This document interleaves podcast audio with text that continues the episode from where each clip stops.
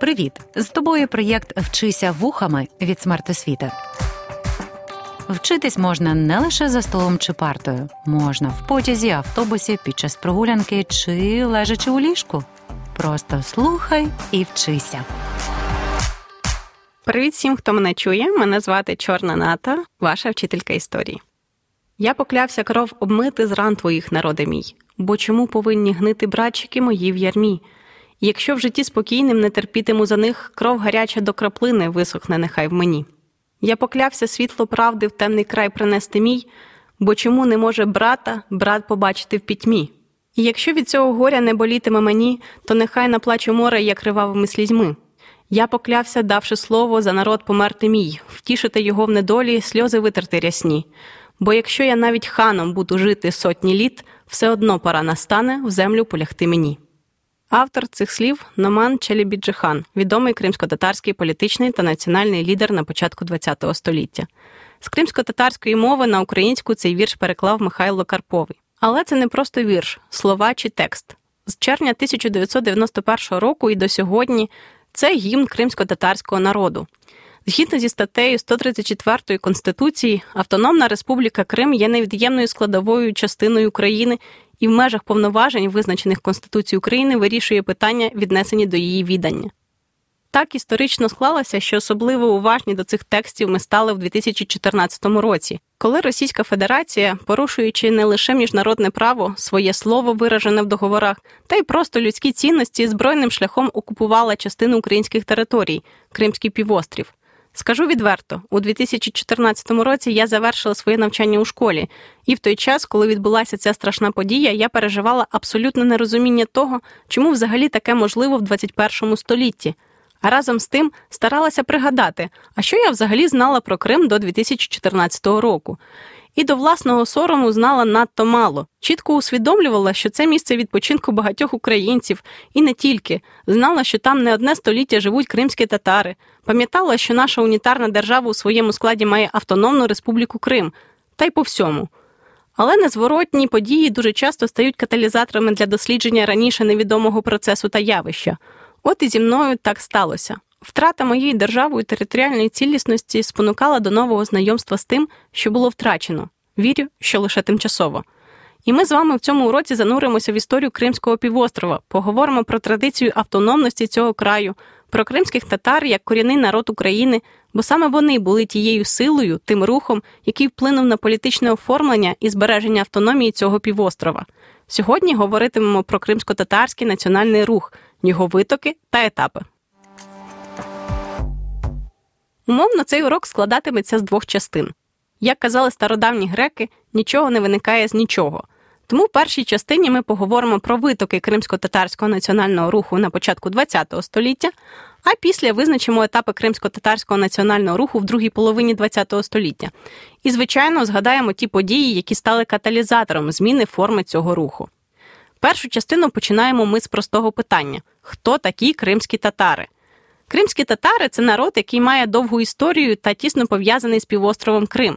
Вони є одним із ендогенних, тобто корінних етносів Криму, та мають свою унікальну культуру, мову і традиції. Кримський півострів впродовж своєї історії перебував у складі кількох держав: Понтійське царство, Римська імперія, Візантія, Хозарський Каганат, Османська імперія тощо. І населення цього регіону завжди було різноманітним. І в цьому різноманітті у XVI столітті виокремлюється етнос із самоназвою Кримські татари. Кримські татари мають тюркське походження і говорять кримсько-татарською мовою, яка належить до тюркської мовної сім'ї.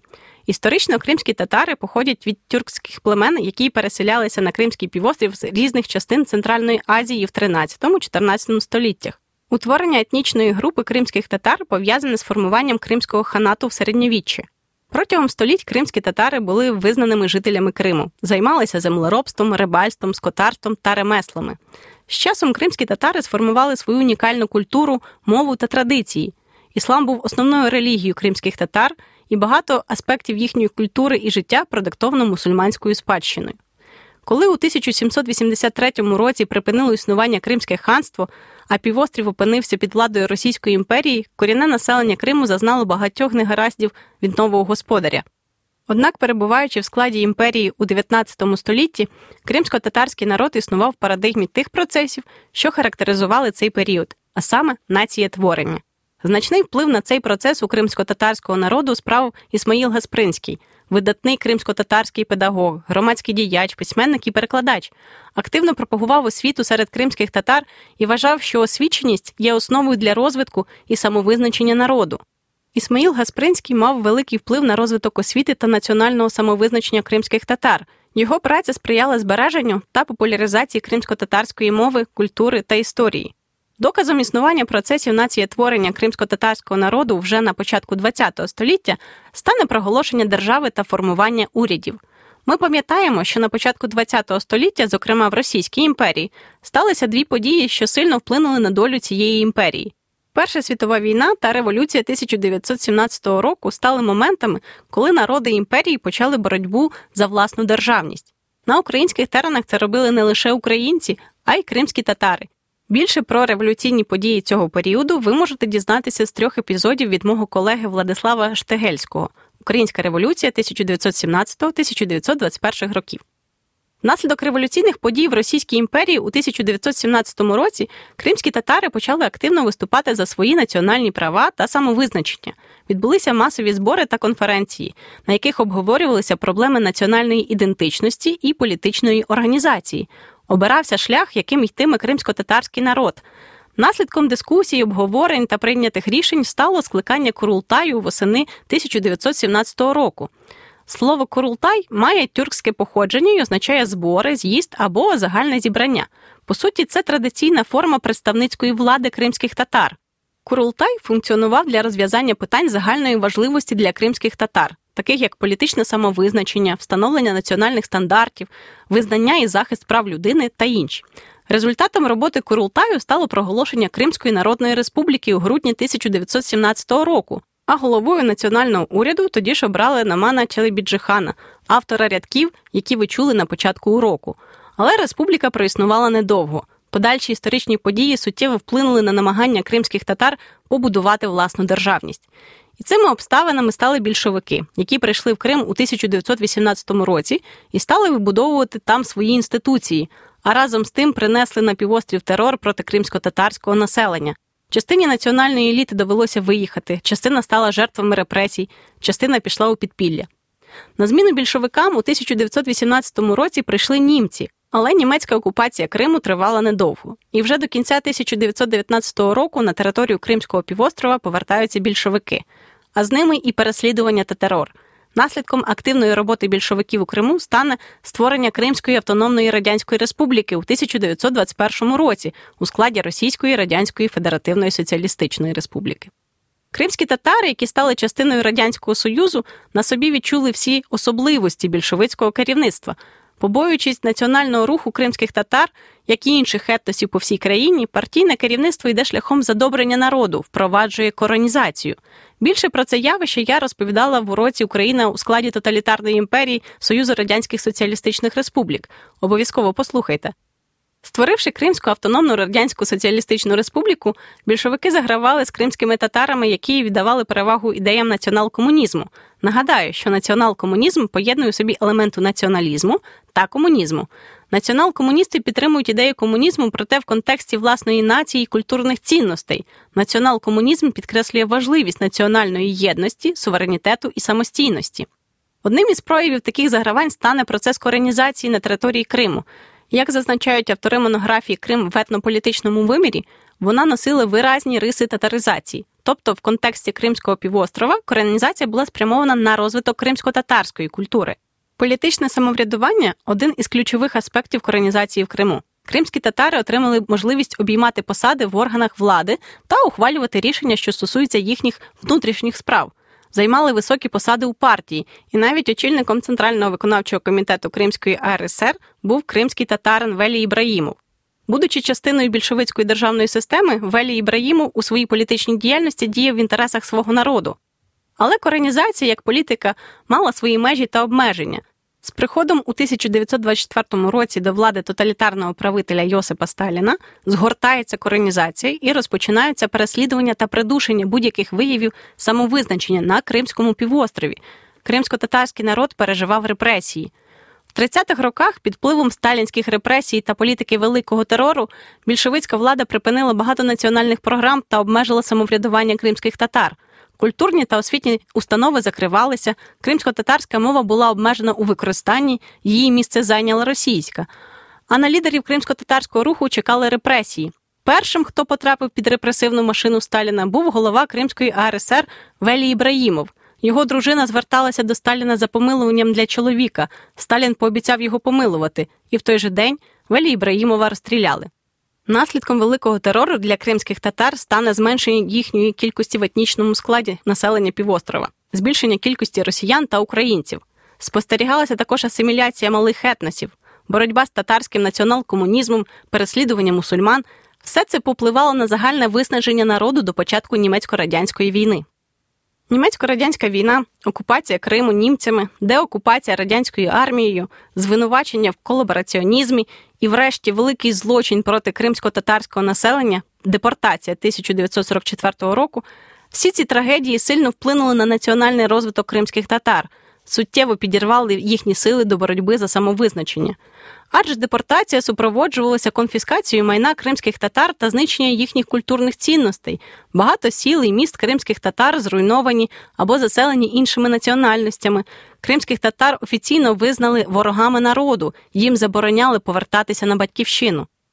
Після депортації кримські татари були позбавлені своїх прав та піддані репресіям. Вони перебували в умовах заслання, живучи в таборах з жахливими житловими умовами та обмеженим доступом до основних матеріальних потреб. Депортація призвела до розпаду організованої структури кримсько-татарського національного руху. Багато лідерів та активістів затримали, репресували або виселили. Однак навіть після депортації дух національного опору серед кримських татар не згас. Багато з депортованих кримських татар зберігали свою національну ідентичність, адже народ продовжував боротьбу за відновлення прав і повернення на батьківщину. Більше про депортації кримських татар ви можете дізнатись з одноіменного уроку моєї колеги Антоніни Макаревич. Свого активного і організаційного оформлення боротьба кримських татар набере вже після смерті Йосипа Сталіна. Смерть диктатора запустила незворотні процеси послаблення режиму. Вони були поступовими, але суттєво вплинули на подальший розвиток і, що особливо приємно, розпад радянського союзу. Вже у 1954 році відбулася передача Кримської автономної радянської соціалістичної республіки з російської до української РСР. В російській історичній думці цю подію подають як жест дружби та взаємної підтримки між українським та російським народами. Але фактично Російська Республіка не мала можливості забезпечувати економічний розвиток Криму. Кримський півострів після війни та депортації кримських татар став по суті економічним тягарем для Росії першу чергу через відсутність сухопутного сполучення, а Кримський міст, якому в наш час вже не так довго залишилося, тоді побудувати не додумалися. Тому дарування Кримської АРСР, обернене в блискучий подарунковий папір, сталося на користь Української Радянської Соціалістичної Республіки. Важливою подією, яка стала сигналом до відродження та розгортання кримсько-татарського національного руху, став 20-й з'їзд комуністичної партії Радянського Союзу у 1956 році. На цьому з'їзді Микита Хрущов, тодішній очільник партії, виступив із доповіддю. Змістом цієї доповіді стала критика культу особи Сталіна та наслідків його політики. Саме цей з'їзд розпочав процес відлиги в радянському союзі. Радянська історикиня та правозахисниця Людмила Алєксєєва у своїх дослідженнях виділила три етапи кримсько-татарського національного руху другої половини ХХ століття. Перший етап з 1956 по 1964 рік, впродовж якого проходив процес становлення руху. Другий етап з 1964 по 1969 рік, і на цей часовий відрізок припадає найбільша його активність третій етап з 1970 року і до розпаду Радянського Союзу. В цей час, як зазначає Людмила Алєксєєва, спостерігається криза кримсько-татарського національного руху. Але українські історики Май Панчук, Віктор Войналович, Олег Калакура, кримсько-татарська історикиня Гульнара Бакірова та інші дослідники, автори колективної наукової роботи Крим в етнополітичному вимірі, зазначають, що третій етап можна розділити на два часові проміжки з 1970 по 1980 роки, період тимчасового спаду руху, і з 1980-х до розпаду радянського союзу, період відновлення активності руху. Почнемо з першого етапу, який розпочався у 1956 році. Кримсько-татарський народ прагнув повернутися до своїх домівок у Криму, прагнув позбутися несправедливого, нав'язаного Сталіним та його оточенням тавра ворогів народу. Сильні духом кримські татари розпочинають організований національний рух. На цьому етапі основна мета руху це досягнення реабілітації кримських татар, відновлення їхніх прав, а також повернення на рідну землю в Криму. Рушійною силою кримсько-татарського національного руху стали люди, які ще у довоєнний час займали керівні партійні посади. Це Мустафа Селімов, Рафат Мустафаєв, Іфта Джемілєв. До них доєдналися і ветерани війни, а серед них Амедхан Султан. Багато було і просто проактивних студентів, зокрема Мустафа Джемілєв, якого ми також знаємо з сучасної історії України як дисидента, політичного в'язня, а також народного депутата України. Це лише декілька прізвищ та імен. Учасниками руху були тисячі кримських татар. В умовах проголошення курсу на демократизацію в радянському союзі у 1956 році лідери руху надсилають до Москви петиції, сподіваючись на пом'якшення політики щодо кримсько-татарського народу. Окремі звернення надходили і до Центрального комітету комуністичної партії України із закликами до українського уряду посприяти у поверненні кримсько-татарського народу на Кримський півострів. Колективність таких звернень свідчить про формування організованого руху. Петиції вимагали багатьох підписів, деякі збирали понад 100 тисяч підписів, а це означало, що хтось їх мав у когось зібрати. І для цього потрібна була організація та координація спільних масштабних дій. Допомагало те, що кримські татари були переселені до Узбекської РСР і розселені там достатньо компактно. Крім колективних звернень, кримські татари писали індивідуальні. Автори монографії Крим в етнополітичному вимірі зазначають, що партійне керівництво отримало понад 10 тисяч особистих звернень. Цитую з проханням відновити справедливість щодо кримсько-татарського народу. Частина лідерів руху, які входили до комуністичної партії, навіть мали повноваження в Центральному комітеті комуністичної партії Узбекистану. Це Рефат Мустафаєв та Іфта Джемілєв. Тому за їхньою діяльністю велося прискіпливе спостереження. Їх неодноразово попереджали про наслідки так званої антипартійної роботи. Радянська влада навіть в умовах відлиги не збиралася раптово і рішуче визнавати свої помилки.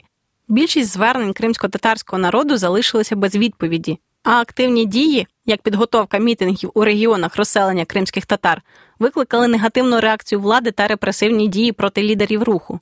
Єдиним аспектом, у якому можна відчути послаблення політики партії, став культурний аспект. На території проживання кримських татар дозволялося організовувати хори та ансамблі. При бібліотеках відкривалися секції кримсько-татарської літератури. В цей час кримські татари почали отримувати паспорти, але паспорт вони отримували лише після надання розписки, за якою відмовлялися від свого майна, що залишили в Криму. На початку 60-х років у рамках першого етапу національного руху кримські татари формують так звані ініціативні групи сприяння партії та уряду у вирішенні національного питання кримсько-татарського народу, промовиста назва, у якій схована сама суть діяльності цих ініціативних груп. Важливо відмітити, що їхня діяльність не виходила за рамки закону і мала продемонструвати прихильність до влади, а через це схилити останню до співпраці у вирішенні питань кримсько-татарського народу. І як зазначають автори вже згаданої мною монографії, ці ініціативні групи розпочали роботу з відновлення та популяризації історії кримських татар. Це дозволило залучити на свій бік кримсько-татарську молодь, поширювати серед неї знання з історії та культури народу, і як наслідок спонукати зростання національної свідомості. Другий етап кримсько-татарського національного руху розгортався з 1964 по 1969 рік.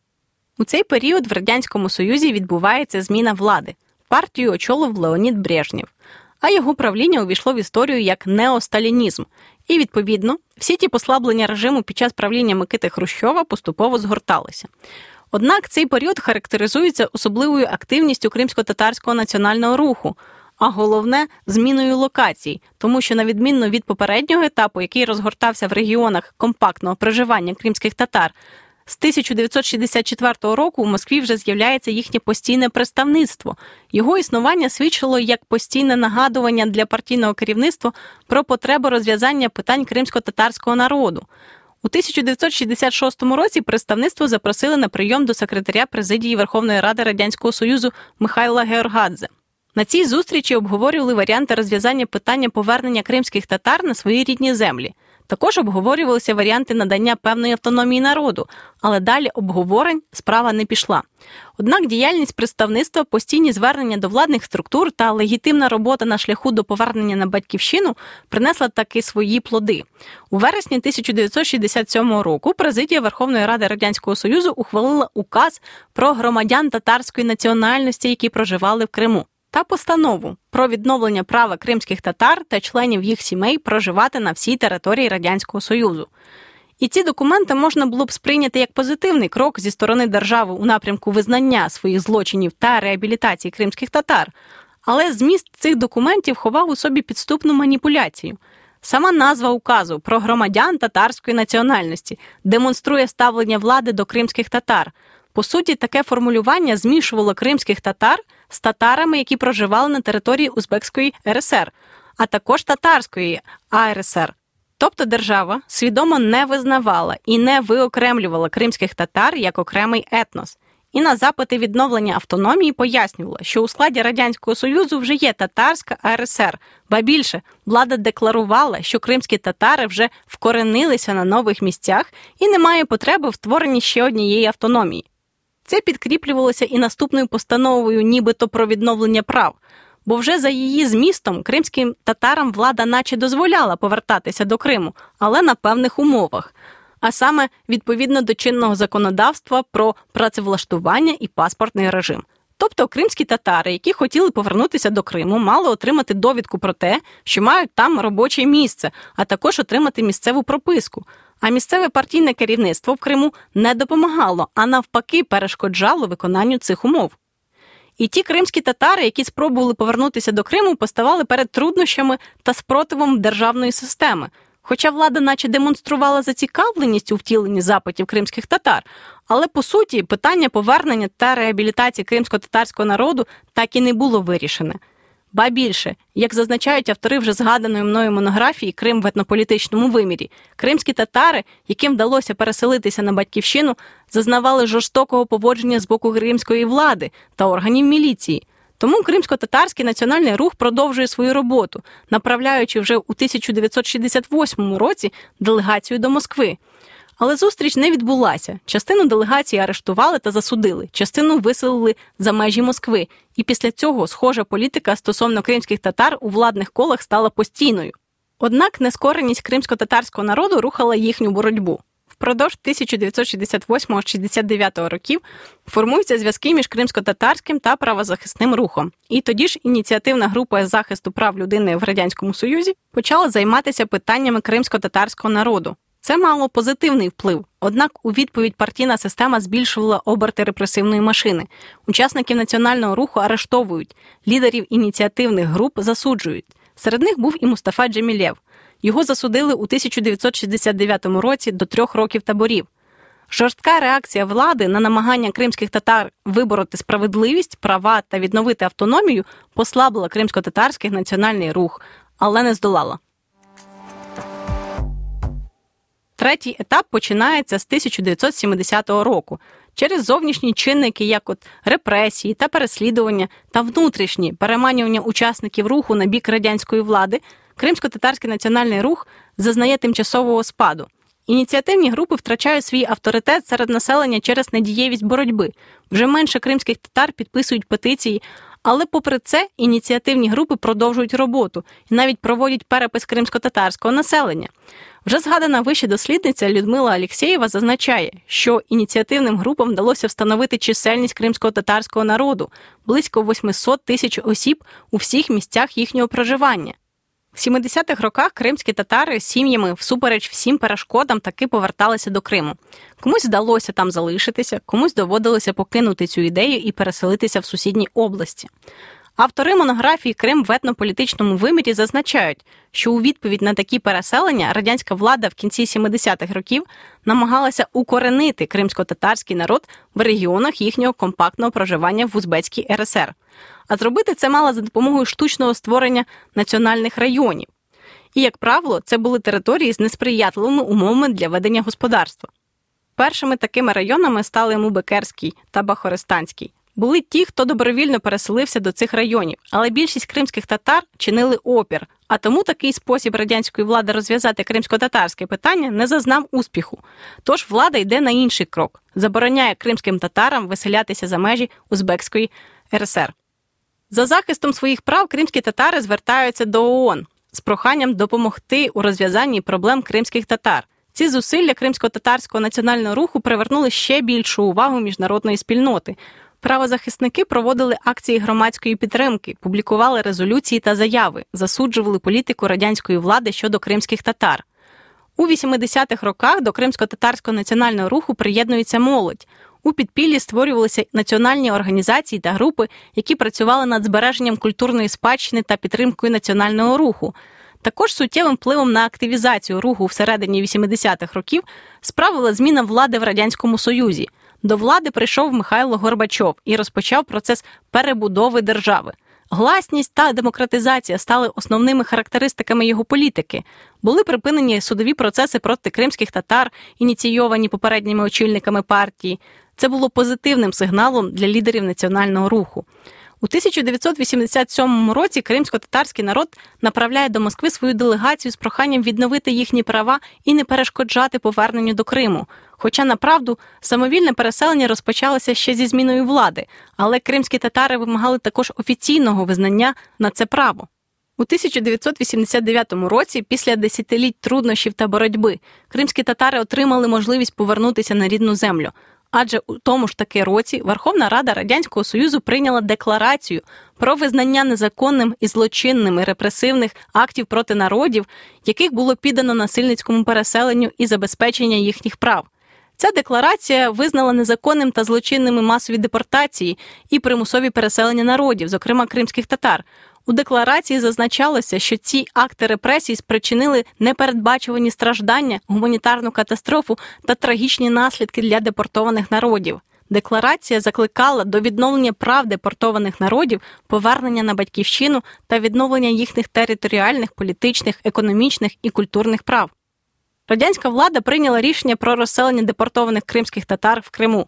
Тисячі кримських татар повернулися на свою батьківщину, де зіткнулися із численними викликами та проблемами, пов'язаними з розселенням та реінтеграцією. Рухаючись до повного відновлення та закріплення прав та свобод кримських татар, як і всіх депортованих народів Криму, Верховна Рада Української РСР у лютому 1991 року прийняла закон про відновлення Кримської автономної радянської соціалістичної республіки. Цей закон проголошував відновлення статусу Криму як автономної республіки в складі радянської України.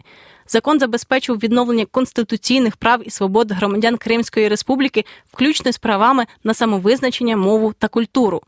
Через 35 років Кримсько-татарський національний рух досяг своєї первинної мети повернення на батьківщину та відновлення автономії.